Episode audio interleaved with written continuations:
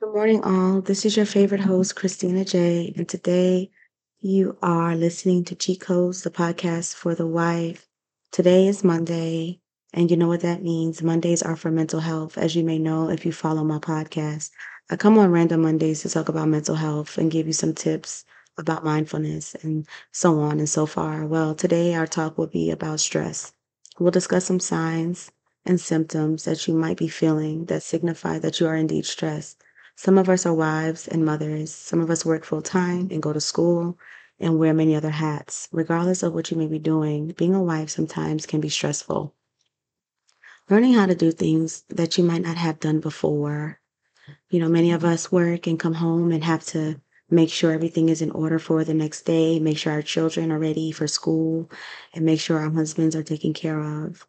You know, I can go on and on and down the line. But however, the important thing is to make sure you identify with yourself at the end of each day, that you touch base with any stress laying dormant in your body.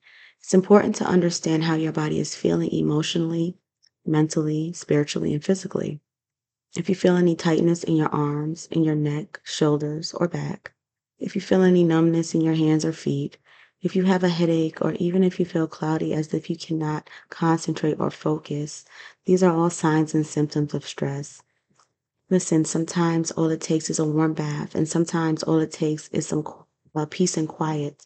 Sometimes all it takes is a prayer and some lemon honey tea. Maybe put some ginger in it as well. Listen, read your word. Gather yourself into some mindfulness activities, such as conscious breathing, as we discussed last Monday. In other times, it may call for a doctor's appointment. Either way, the important thing is to recognize stress is present and it needs to be addressed immediately. Unaddressed stress can manifest into many different physical illnesses. The one I would like to address today is heart disease. Being a Black woman, cardiovascular disease kills more than 50,000 Black women annually.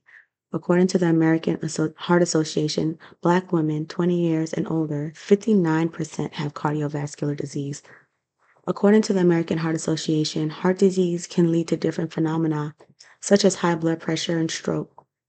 Granted, these statistics aren't just focused on stress, but particularities such as diet and living an active versus non active lifestyle. It's important to identify the signs of a stroke. If you feel something such as numbness or weakness in the face, arm, or leg, especially on one side of the body, sudden confusion, trouble speaking or understanding, sudden trouble seeing in one or both eyes, sudden trouble walking, dizziness, loss of balance or coordination, sudden severe headache with no known cause. Please seek help immediately. These are all signs of stroke according to the American Heart Association. Never allow yourself to ignore what your body is telling you. Never allow cultural norms to keep you from seeing a therapist. If you have a relationship with Yahweh God, pray and read your word. If you don't, I pray you will begin to build one with Him because in His presence there is peace and fullness of joy. Secondly, find a release that does not require monetary substance.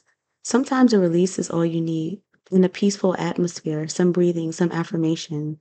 These are some of the things that you can do within your own home.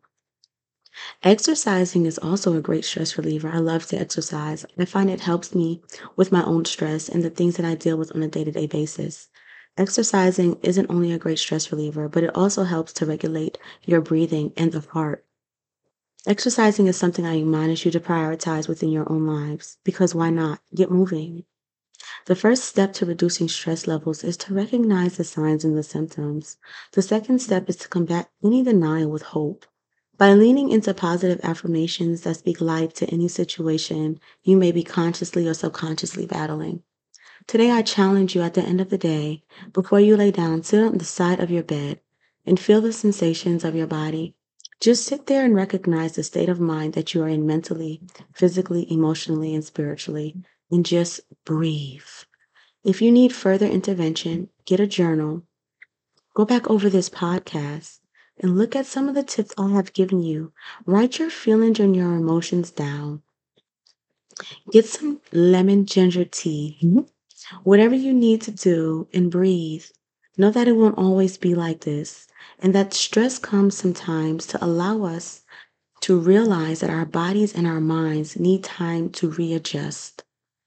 When talking about mental health and mental health awareness, we cannot omit the subject of stress and the repercussions of unhealed trauma.